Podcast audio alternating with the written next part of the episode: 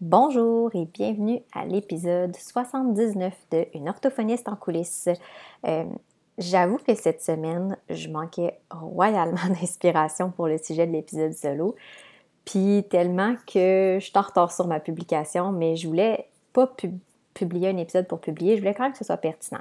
Fait que j'avais eu l'idée de faire, je m'étais dit, ah, je pourrais faire un QA sur podcast, répondre à des questions. j'ai publié sur mon compte Instagram, mais j'avoue que j'ai pas été très populaire. J'ai pas vraiment eu de questions. Mais je me suis dit, je suis comme restée accrochée avec l'idée du QA, puis je me suis dit, ça pourrait quand même être intéressant parce qu'il y a plusieurs questions qu'on m'a déjà posées par le passé, mettons en privé, soit quand j'étais dans des conférences, dans des programmes que je donnais ou dans des formations. Puis je me suis dit, ça pourrait peut-être être le fun que j'en adresse quelques-unes ici sur le podcast. Fait que cet épisode-là, ben, c'est un beau mélange d'un peu n'importe ben, n'importe quoi, de questions qu'on m'a déjà posées. Puis je me suis dit que c'est une belle façon aussi de, qu'on apprenne à, à, me connaître un peu plus. Je sais que moi, j'aime ça quand les gens parlent un peu plus, oui, tu sais, quand ils sont en, lien avec leur niche, avec leur sujet, leur spécialité, mais qui parlent un peu plus aussi de eux. Fait que c'est ça, je vous partage ça juste après le jingle. Une orthophoniste en coulisses, un podcast pour les professionnels touchant de près ou de loin au langage et qui veulent mieux gérer leur pratique et comprendre les enjeux actuels dans le domaine de l'apprentissage. Je suis Marie-Philippe Prodry, une orthophoniste québécoise passionnée et ambitieuse, œuvrant au privé depuis 2015.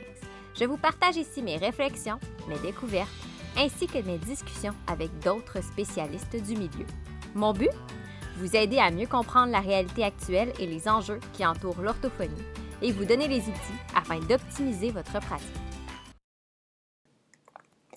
Comme j'ai mentionné dans l'introduction, euh, je me disais que ça pourrait être intéressant de, partager un petit peu plus d'aspects, d'approfondir un peu plus d'aspects en lien avec des questions qu'on m'a déjà posées euh, en lien évidemment, parce que je veux rester un peu dans la thématique du podcast, mais en lien avec ma pratique, avec les dessous de ma pratique, en fait, en, lien avec les raisons derrière les choix là, que j'ai faits par rapport à ma pratique actuelle. Fait que, et comme je dis, ben, c'est toujours, en tout cas, moi je trouve, je sais pas si c'est parce que j'ai un petit côté mémère, mais euh, il est très bien assumé, mais euh, c'est toujours le fun d'en apprendre plus sur les gens. Fait que j'ai ciblé comme, je pense, six questions en tout cas, c'est pas grave, pas le nom, mais pas important, cinq ou six questions euh, qu'on m'a posées à quelques reprises depuis, mettons, les deux dernières années, puis que j'ai, je pense que j'ai jamais vraiment adressé en détail ou avec des explications comme publiques, mettons, dans mes réseaux sociaux dans mon infolette. Fait je me suis dit que j'allais euh, les adresser ici. Et comme je dis encore une fois, ben, ça permet de mieux me connaître. Fait une question qu'on m'a souvent posée, c'est est-ce que j'ai toujours euh, travaillé en pratique privée, puis est-ce que j'ai toujours, est-ce que c'est, quelque chose que je voulais faire au départ? La réponse est vraiment simple, c'est oui. Euh, mon désir de travailler, en fait, moi, j'ai jamais vu d'autres options. Pour moi, c'était clair que j'allais travailler en pratique privée. Puis mon désir de travailler au privé, là, pour vrai, ça remonte à il y a vraiment longtemps.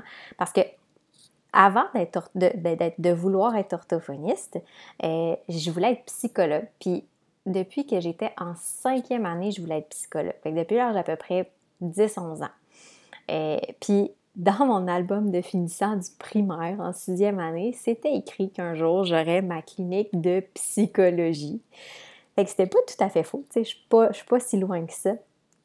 Et euh, quand, quand bon, avec le secondaire et tout, finalement, j'ai découvert l'orthophonie et je me suis dirigée vers l'orthophonie, mais on s'entend que, tu sais, j'ai jamais décroché de mon idée d'aller au privé.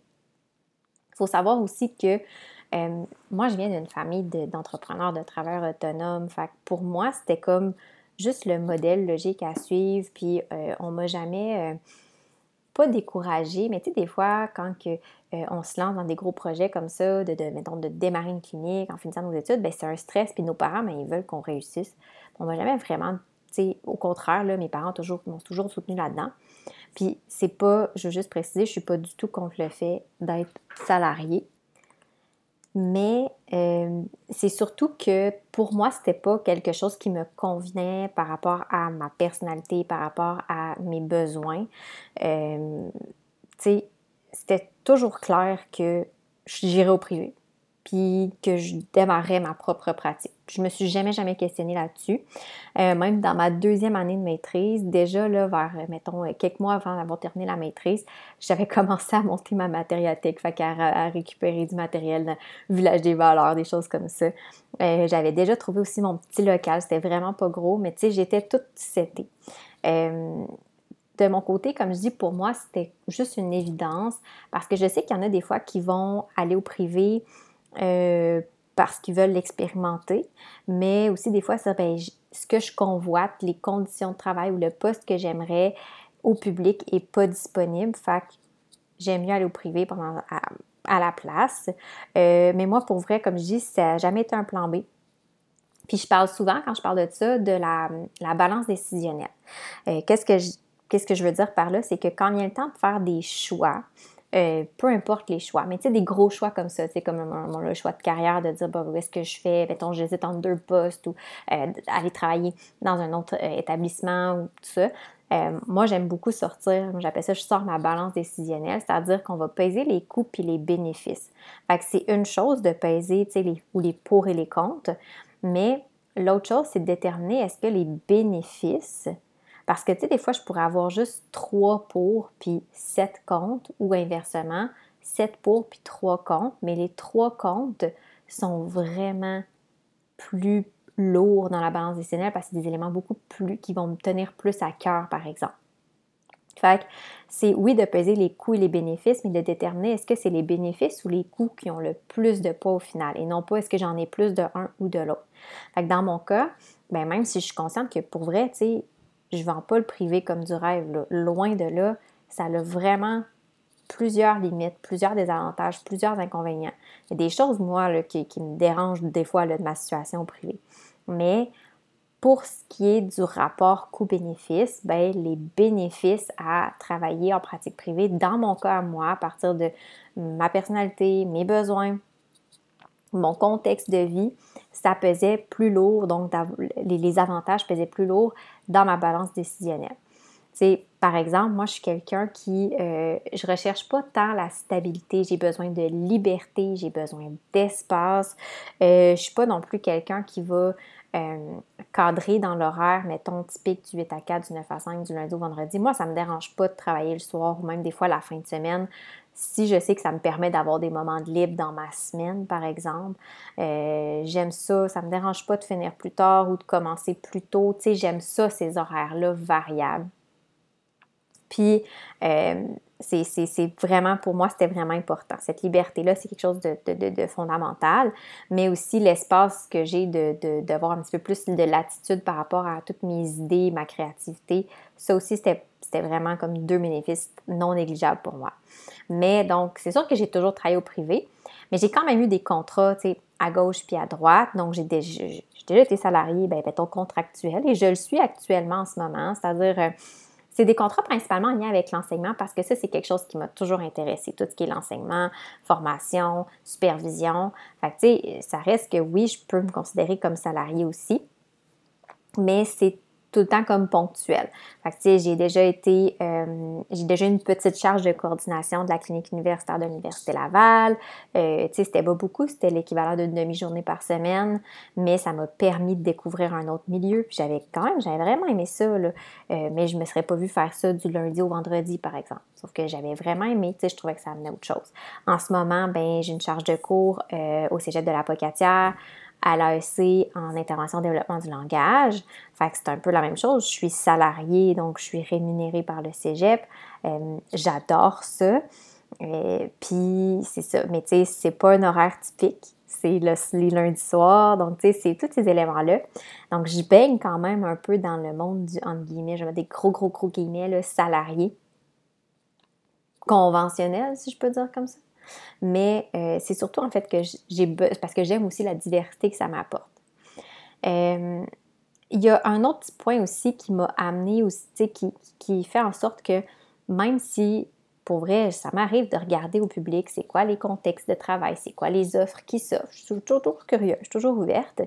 Euh, mais un autre point qui fait que je, veux rester aussi au privé, c'est la clientèle avec laquelle je travaille. Moi, la clientèle qui m'intéresse le plus, c'est pas une clientèle que, ben, à moins de tomber, comme je dis, là, sur le poste, la perle rare de poste, que je suis comme, ah mon Dieu, c'est pas nécessairement une clientèle qui va être vue dans le système public. moi, c'est le langage écrit, langage oral, mais chez les plus vieux, mettons, tu sais, troisième cycle du primaire, secondaire, cégep, euh, mathématiques. Fait que c'est pas des choses qu'on voit nécessairement en orthophonie.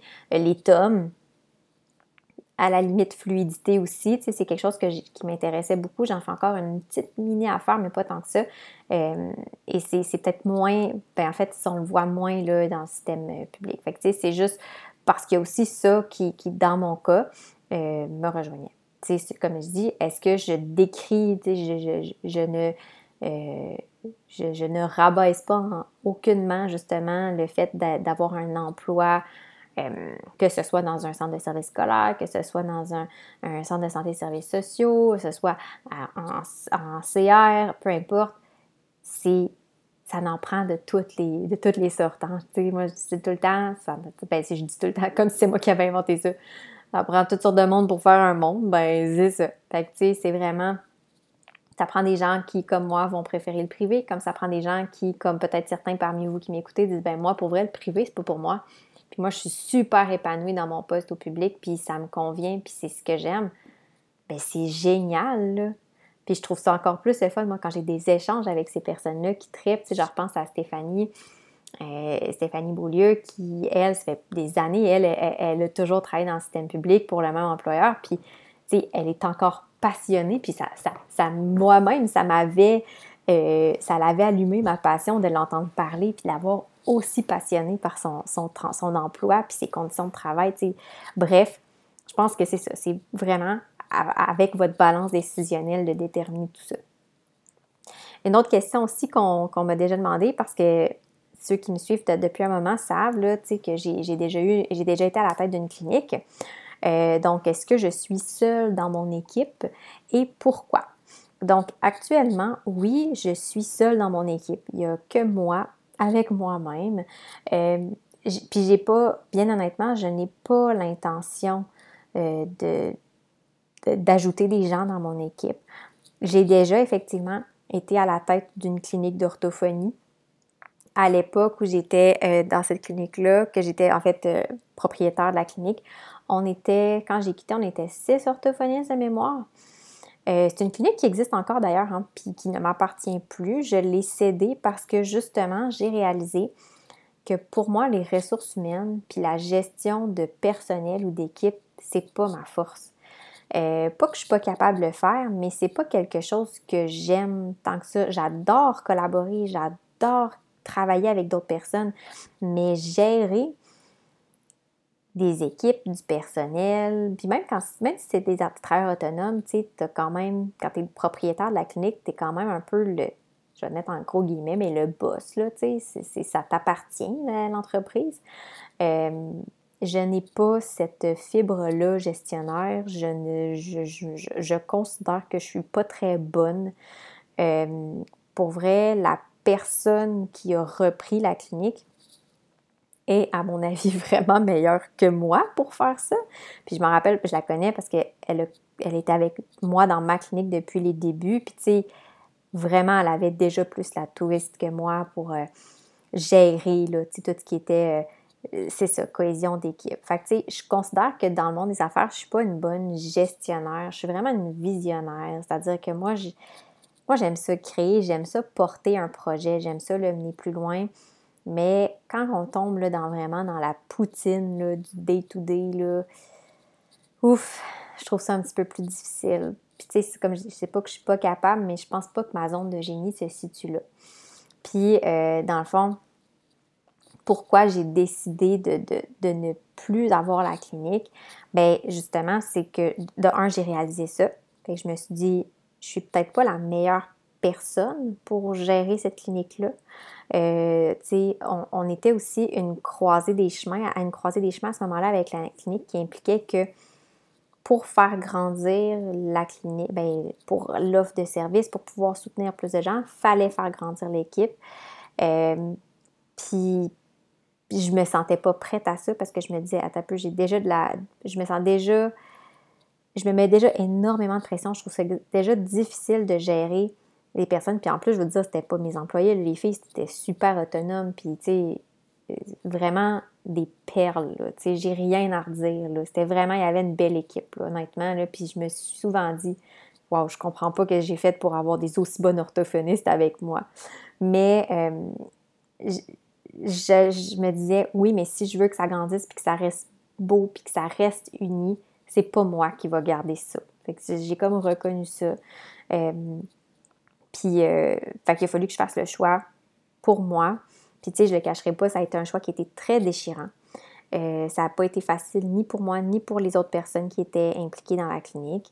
Mais tu sais, maintenant, ce que je vois, c'est que la clinique actuellement, elle vit encore, elle est beaucoup plus grande, puis probablement même, tu sais, je connais pas tous les détails des projets derrière la clinique, mais probablement même plus, euh, plus développée en termes de clinique que si moi, j'avais encore été à la tête de celle-là. Fait que tu sais, j'ai vraiment fait mon deuil, puis je trouve ça beau de voir la clinique continuer à évoluer. Comme je dis, la personne qui a repris le flambeau a, à mon avis personnel, vraiment des meilleures compétences que moi en matière de gestion d'équipe, de ressources humaines. Puis, tu sais, elle connaissait la clinique par cœur, là. Fait que c'est ça. Puis, qu'est-ce que, tu sais, j'aurais pu effectivement repartir dans un autre un autre projet d'équipe, parce que j'aurais pu dire, ben non, mais pour d'autres raisons, c'est plus ce modèle-là, mais je veux encore une équipe. Mais ce que j'ai réalisé aussi, c'est que moi, je suis quelqu'un qui, comme je dis, j'ai des idées plein la tête, je suis une visionnaire, j'aime ça, aller de l'avant avec mes projets, mais j'étais beaucoup, je me sentais beaucoup coupable. Toutes les fois où j'ai fait partie d'une équipe, je me suis toujours sentie très coupable de, devoir, de, vouloir me consacrer à des projets, mettons qui, en guillemets, sortaient de la boîte de ce qui était, mettons, traditionnellement attendu selon les, équipes dans lesquelles j'étais. Parce que je me sentais mal, j'étais comme, si je fais d'autres projets qui, me tiennent à cœur pour ma, mission en tant que professionnelle, mais je, je, ça se peut pas, je suis pas 100% présente pour mon équipe.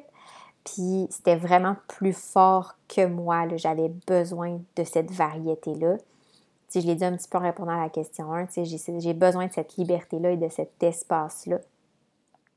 Et bien, bien honnêtement, parce qu'on m'a déjà dit d'un peu dans le même style, tu trouves pas ça lourd, long d'être toute seule tout le temps, en plus que tu travailles à la maison? Personnellement, non.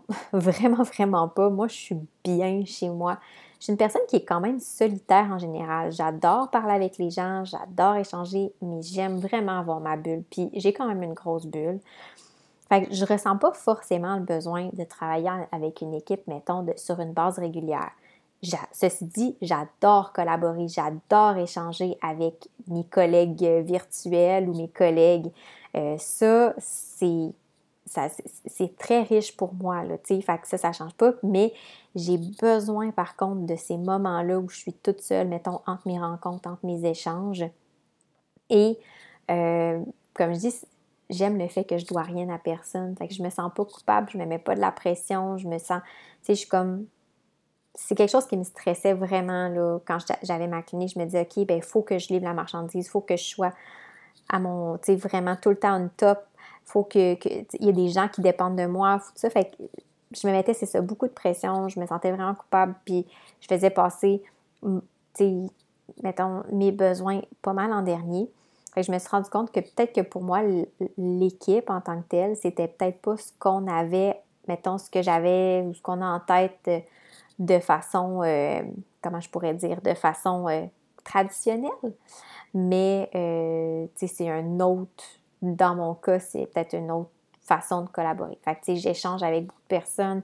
Euh, je dirais que mon réseau aussi s'est beaucoup agrandi depuis que je travaille toute seule parce que justement, parce que je suis toute seule, ben, je vais essayer d'aller, je vais prendre les opportunités de collaboration et d'échange qui s'offrent à moi plus facilement peut-être. Fait que c'est le, le pourquoi. C'est des longues réponses hein, quand même. C'est pour ça que je me suis dit que j'en ferai un podcast parce que c'est un peu long. Mais quoi que c'est sûr que c'est facile de, parler puis de, déroger. Ben, pas de déroger, mais de déblatérer. Une autre question qu'on m'a posée aussi, euh, c'est pourquoi est-ce que je. Ben, est-ce que je suis 100% en ligne? Et pourquoi est-ce que j'ai fait le saut euh, vers une pratique 100% virtuelle? Euh, j'ai commencé, moi, à m'intéresser à la télépratique au début de l'année 2016, à peu près fin 2015, début 2016. Puis, je vais être honnête, à ce moment-là, je me sentais un peu extraterrestre dans mon secteur. Je sais que je n'étais pas la première, pas du tout. Il y a d'autres personnes qui faisaient déjà de la télépratique, probablement depuis même plus longtemps que moi, en fait, sûrement depuis plus longtemps que moi.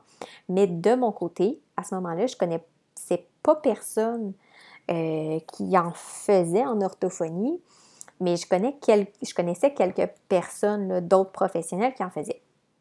Puis la télépratique, en fait, ça m'a interpellée pour différentes raisons. Mais c'est surtout qu'à ce moment-là, j'ai vu tout de suite un moyen pour moi d'aider plus d'individus, principalement les gens qui vivaient en région éloignée, des gens qui étaient, prêts, qui étaient prêts à faire une heure et demie de voiture, des fois deux heures de voiture pour se rendre en clinique. Je me disais, ça n'a pas de bon sens, c'est une journée complète pour une heure de rencontre. C'est énorme. Fait que, euh, ça, m'avait un peu, ça m'avait fait réfléchir. Et euh, à cette époque-là, justement, en 2015-2016, je faisais un cours de, lancement en, entreprise, puis il y avait dans le cours euh, une conseillère en orientation qui, elle, avait bâti une clinique d'orientation 100% virtuelle. Alors, je l'avais approchée, puis j'avais demandé si elle acceptait de me, me former là, pour que je puisse moi aussi démarrer en ligne également. Fait que été comme sa première élève. Euh, dans ses premières formations là, en ligne. Puis à ce moment-là, tu sais, c'était même pas Zoom. C'est drôle parce que, tu sais, dans les faits, ça fait pas si longtemps que ça. Là. Ça fait quoi, six ans? Six ans et demi? Puis c'était vraiment un autre monde. Déjà, il y a six ans, j'avais pas, on n'avait pas toutes les options qu'on a maintenant pour la télépratique. C'est sûr qu'il y a beaucoup de choses qui ont été accélérées avec la pandémie, je ne le cacherai pas. Mais euh, il n'y avait pas toutes ces options-là. C'est sûr qu'il y en a beaucoup que je ne connaissais pas encore à ce moment-là pour ma part, mais quand même. Donc, euh, c'est comme ça que je me suis intéressée à la télépratique. Puis progressivement, mais moi, je faisais déjà à ce moment-là des rencontres à domicile et des rencontres en clinique. J'ai éliminé les rencontres à domicile pour me consacrer sur, mes rencontres en clinique puis en télépratique parce que ben, c'est sûr que, tu sais, en termes de temps, c'était beaucoup moins énergivore, ça me permettait de, faire des plus grosses, soit des plus grosses journées, de voir plus de personnes. Puis il faut aussi dire que ma clientèle, se prêtait bien aussi à la télépratique, c'est-à-dire que moi, j'interviens avec des jeunes d'âge scolaire, généralement un petit peu plus vieux, ou les tomes, puis à ce moment-là, j'avais de la fluidité aussi. Bon, les tomes, je n'étais pas prête à les mettre en télépratique encore, mais vous comprenez, j'ai des clientèles qui sont quand même assez faciles à exporter vers la télépratique. Fait qu'à un moment donné, c'est juste que ça s'est mis à grossir tranquillement. La, télépratique s'est mis à prendre plus de place euh, dans, dans, ma vie professionnelle pour arriver à un point où j'étais rendue là à peu près à 60% de mon caseload qui était des suivis à distance. À ce moment-là, j'avais encore ma clinique, mais vu que j'avais des suivis à distance, des fois, j'étais pas toujours à la clinique. Fait que là, ça aussi, c'était, je me sentais mal aussi de moins être à la clinique. je me disais, ben je prends un local que je pourrais ne pas prendre en travaillant de chez moi, bref, etc. Et en 2019, euh, j'ai accouché de ma première fille. Et je pense que c'est vraiment elle qui a été l'élément déclencheur qui m'a mené à prendre la décision de faire le saut vers une pratique 100% virtuelle. J'aurais probablement fini par prendre cette décision-là parce que ça commençait à, me trotter dans la tête. Mais en fait, ce qu'il faut savoir, c'est que moi, je demeure à peu près à 30, 30, 30-40 minutes de la ville euh, de Québec. Donc, je demeure vraiment plus loin, je suis en campagne. Et ce qui faisait que je devais faire toujours au moins 35 minutes à une heure, des fois même un peu plus selon le trafic, pour me rendre au travail. Fait que je me disais, je peux pas, avec un enfant, la routine, l'organisation, je peux pas me claquer ça à tous les jours, ça va, je vais être beaucoup trop stressée, et c'était pas pour nous une option de déménager pour se rapprocher de la ville parce que mon conjoint travaille à 20 minutes de chez nous, mais de l'autre sens. Fait qu'on est comme un peu central par rapport aux deux points. Et il est à son compte aussi. Puis il y avait des horaires, ben, mon chum il a des horaires moins stables que moi. Fait que je me disais, pour la vie familiale, ça serait plus simple que je puisse travailler de la maison, donc je peux être présente pour ma fille. Ça me permettait aussi plus de flexibilité, c'est-à-dire que si Cocotte est malade, puis ça, ça m'est arrivé, évidemment, pandémie aussi, on l'a expérimenté plus qu'une fois, hein. mais euh, des fois avec mon chum, on peut plus facilement se relayer, tu sais, plutôt que si, mettons, je fais une rencontre d'une heure, euh, j'étais un peu mal pris ou même chose, pour moi, j'avais pas autant besoin d'annuler. Fait que, je peux dire à mon chum, bon, ben là, j'ai une rencontre à telle heure, puis à telle heure, tu peux-tu t'occuper de cocotte, puis après ça, moi, je prends le relais. Fait que c'était beaucoup plus facile. Fait que, dans le fond, j'ai pris la décision euh, en janvier 2020 de passer exclusivement à la télépratique. Donc, tout s'est pas mal fait en même temps. Fait qu'en janvier 2020, je disais, OK, moi, je, quand je reviens, je, suis revenue de mon congé de maternité à temps très, très partiel, justement, parce que ma fille avait comme quatre mois et demi en janvier 2020, puis j'ai dit, je ne fais que de la télépratique. Puis c'est là aussi que la décision de, céder ma clinique euh, a été prise aussi. Euh, fait que pour moi, il y avait cet aspect-là là, qui est vraiment pesé fort dans la, lourd dans la balance. Il y a aussi le fait, ben, comme j'ai mentionné, moi, je ne suis pas quelqu'un qui. Tu sais, moi, je suis bien toute seule.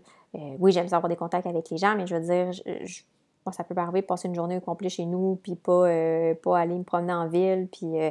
Sais, c'est bien correct, là, j'ai pas de, problème avec ça. Fait que c'est sûr que pour moi, ça, me convient, mais je sais que c'est pas non plus quelque chose qui convient à tout le monde. Puis, euh, ben, l'autre élément aussi qui m'a amené à me tourner vers une pratique 100% virtuelle, ben là, j'avais pas pantoute anticipé la pandémie, mais je vais avouer que j'étais vraiment contente en janvier de me dire, OK, je fais que la télépratique, je ne cacherai pas, j'avais peur parce qu'à cette époque, à cette époque-là, époque-là, comme si c'était une autre époque, mais oui, c'était une autre époque. Mais à ce moment-là, oui, les gens, il y en a qui étaient ouverts à la télépratique, mais c'était pas comme en ce moment. Et là, bang, en mars, pandémie arrive. Fait que là, tu sais, moi, finalement, ma, pratique a explosé. Euh, parce qu'il y en a plusieurs qui n'étaient pas prêts encore à faire de la télépratique. Euh, ce qui n'était pas mon cas. Moi, ça faisait déjà depuis 2016 que j'en faisais. Donc, bref, euh, tout ça pour dire que ça l'a comme confirmé mon choix, puis je suis très bien en, pratique à distance. Il y a aussi le fait que j'ai aussi beaucoup de projets autres qui ne sont pas nécessairement en lien avec la pratique, qu'on va dire, traditionnelle de l'orthophonie au privé, mais qui me permettent de travailler de la maison. Fait que, pour moi, c'était un moyen aussi de réduire considérablement mes, dépenses. je me disais, pourquoi je paierais un loyer en ville, l'essence pour me rendre, l'usure de la voiture, euh, pour me rendre là seulement deux, trois fois par semaine. Je peux faire ça de la maison, puis pour vrai, c'est sûr que ça ça fait une différence sur le portefeuille, je le cacherai pas. C'est vraiment, oui, j'ai beaucoup moins de dépenses que quand j'avais une clinique. Puis, euh, ben c'est sûr que, tu sais, ça m'a, comme je dis, on dirait que ça m'a ouvert la porte à plein de... de j'ai jamais créé autant de liens avec des personnes, des collaborations, des échanges, nourri mes réflexions aussi, des choses que je pense pas que j'aurais peut-être réfléchi autrement. Euh, si ça avait été un autre contexte. Fait que c'est ça. Fait que c'est un peu pour ça. Je, sais, moi, la télépratique, c'est vraiment quelque chose, c'est un mode d'intervention que j'adore. C'est un, un, style de travail que j'adore personnellement. Je m'y plais bien. Fait que c'est pour ça. Mais comme je dis, c'est toujours en lien avec mes besoins et ma personnalité. Ça se peut que ce soit pas le cas de tout le monde, puis c'est bien correct. Une question aussi qu'on m'a posée parce que j'ai souvent parlé, moi, que euh, je, suis une. Peux dire une fan? Mais je sais pas si je peux dire une fan, mais je, suis fervente. je suis une fervente. En fait, je sais pas si je peux dire ce mot-là, mais bref. Je, je, crois à la pertinence de se spécialiser. pour moi, en orthophonie, dans mon cas à moi, avec ce que je vois, puis avec, encore une fois, qui je suis, puis mes besoins, euh, je, juge que je, trouve que c'est ça, sur mon estime professionnelle, pour moi, c'est vraiment plus pertinent de me spécialiser et c'est pour ça que j'ai choisi de circonscrire les clientèles avec lesquelles je travaille. Euh, c'est-à-dire que dans le fond, moi, j'ai deux clientèles principales, scolaire, design, les 10 ans et plus, langage oral, langage écrit, mathématiques, ça, ça va et les tomes. je fais une micro-affaire de fluidité, mais pratiquement pas, j'en parle nulle part. Euh, pour pas non plus que ça, c'est pour pas trop que ça se dise. sais comme dans le bottin des orthophonistes là, que, que j'avais fait, là, je l'ai, je l'ai même pas mis, pour, pour vous donner une idée. Euh, donc, pourquoi j'ai décidé de, de, de, de, circonscrire en fait mes clientèles, de pas trop en prendre, c'est que pour moi, j'aime tellement apprendre sur ces sujets-là que quand, quand j'avais plus de clientèle, je trouvais ça très difficile de me garder bien à jour puis bien informée euh, au sujet de toutes les clientèles avec lesquelles je travaillais. Tandis que là, je peux vraiment cibler Puis, tu sais, on se le cachera pas, là, notre temps, il est limité, là. Il est précieux, puis il est limité. Fait c'est sûr que, tu sais, c'était un peu ça. C'est-à-dire, OK, ben je me sens mal de ne pas pouvoir euh, me concentrer comme il faut dans mes apprentissages avec une clientèle parce que j'en ai trois, quatre autres différentes. Moi, c'était, la première raison, c'était ça. Après ça, ce que je réalisais aussi, c'était que, ben naturellement, tu sais, veux, veux pas, j'ai quand même des affinités plus avec euh, un type de clientèle. Donc, moi, les ados, pré-ados, je, connecte bien avec eux. Euh, je crée des bons liens. On me dit que je crée des bons liens. On m'a dit que les, les, ça, les, jeunes, ils, s'attachaient bien à moi. Là, Puis, tu sais, je dis pas que je créais pas des bons liens avec les plus jeunes, mais je trouve que c'est plus naturel. Je sais pas. Moi, j'ai bien du plaisir. Pour vrai, j'ai vraiment du plaisir avec mes ados. Euh, puis, euh, c'est ça. Fait que dans le fond, c'est un élément pourquoi je travaille pas avec beaucoup de clientèles différentes. Puis l'autre chose aussi, c'est que euh, ben, je trouve que ça me permet aussi d'une plus grande efficacité dans mes interventions parce que, tu sais, bon, vous commencez à me connaître, hein, moi, je suis, la, je suis une fan des procédures, des protocoles, tout ça, mais tu sais, si j'en avais plein, j'aurais plein de canevas à créer, j'aurais plein de procédures à faire. Euh, fait que, dans le fond, tu sais, je trouvais qu'il y a ça aussi, ça, que permet de sauver du temps. Puis même aussi dans mes interventions, je veux pas en ayant des, des clientèles plus nichées, ben ça reste que mes jeunes, ils ont des portraits semblables. Donc, c'est pas rare que je vais utiliser les mêmes outils ou je vais travailler les mêmes choses. Fait que je trouve que ça devient plus facile après ça de me dégager de l'espace cognitif pour pouvoir euh, imaginer des nouvelles activités ou aller chercher des nouveaux, euh, des nouveaux outils, tout ça. Tandis que, mettons, quand je faisais un scolaire, puis qu'après la, rencontre d'après, je tombais avec un jeune de 4-5 ans, pour vrai, je trouvais ça difficile parce que j'étais, OK, un peu, il faut que je change de mood. Puis, euh, au niveau de l'organisation, de la préparation de mes rencontres, ça me prenait quand même du temps. C'est un peu pour ça que j'ai décidé, moi, personnellement, de ne pas travailler avec euh, plusieurs clientèles différentes, mais bien plus de, c'est ça, de cibler ça, de circonscrire ça. Euh, et la dernière question qu'on m'a posée souvent, en fait, je pense que c'est elle qu'on me pose le plus, puis que j'ai gardé pour la fin, c'est comment est-ce que tu arrives à trouver du temps pour tous tes projets à travers tes suivis clients? C'est une excellente question. Comme tout le monde, j'ai des périodes où je rush. Comme tout le monde, j'ai des périodes plus chargées. J'ai des périodes où je me demande comment je vais faire pour y arriver. Ou oui, il faut que je travaille plus. Euh, des fois, il faut que je travaille plus le soir. Puis ça arrive souvent que je travaille le soir, mais bref, vous comprenez où c'est que je veux en venir. Fait comme tout le monde, c'est ça, j'ai. Euh, je suis loin d'être on top of the game là, pour l'organisation. J'ai quand même des croûtes à manger moi aussi. Mais euh, j'ai justement, comment j'arrive à trouver du temps pour mes projets? C'est sûr que j'ai beaucoup de systèmes en place. J'ai mis en place beaucoup de systèmes pour ne pas me perdre, pour essayer d'aller récupérer chaque miette de charge cognitive, charge mentale par rapport à des suivis, euh, des courriels, des appels, peu importe, avec tout ce qui est mes processus, mes procédures, mes protocoles. Ça, j'ai fait ça. Euh, j'ai aussi,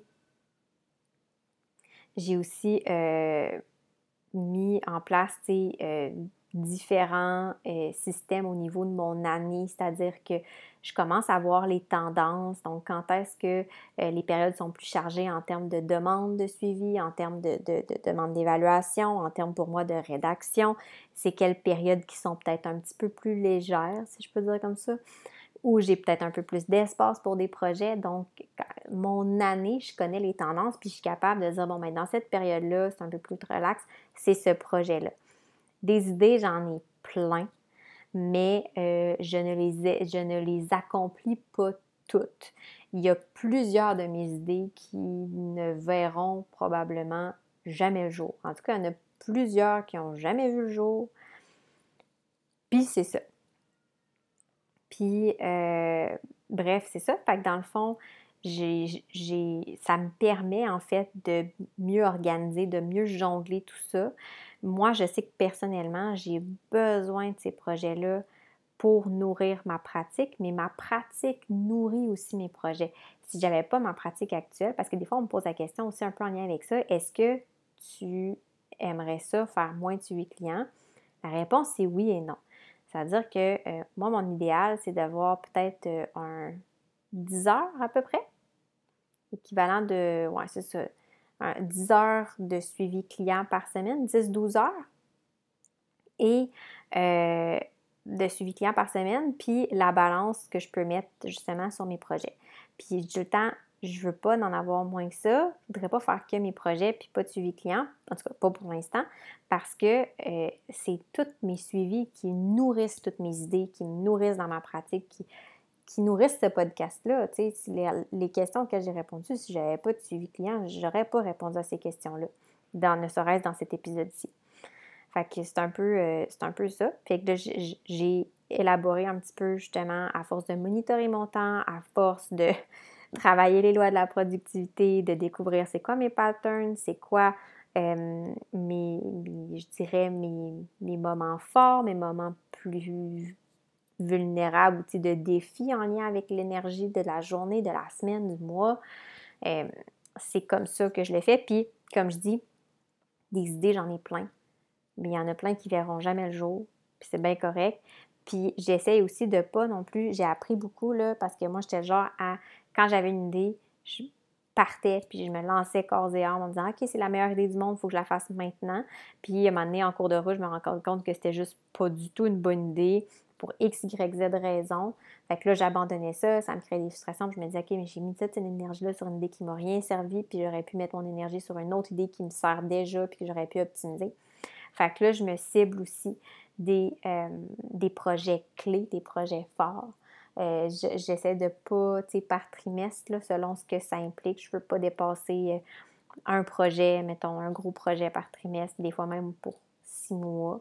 ça dépend toujours c'est quoi. Mais c'est que ça me permet, vu que j'en ai moins puis que je vais les prioriser puis je vais les cibler, ben ça me permet de les mener à terme. Fait que c'est peut-être ça aussi qui donne l'impression que je, j'ai autant de projets, oui, mais c'est, sais, si je vous dis, je vous dis là, comparativement au nombre d'idées qui me passent par la tête en une semaine, j'en ai pas tant que ça de projets que je réalise. Mais effectivement, pour moi, c'est vraiment important. Ces projets-là me nourrissent autant que mes suivis avec mes jeunes me nourrissent. Et je trouve que c'est, c'est interdépendant, c'est interrelié. Comment j'arrive à trouver du temps? Ben, c'est que première, premièrement, c'est que c'est important pour moi. C'est important.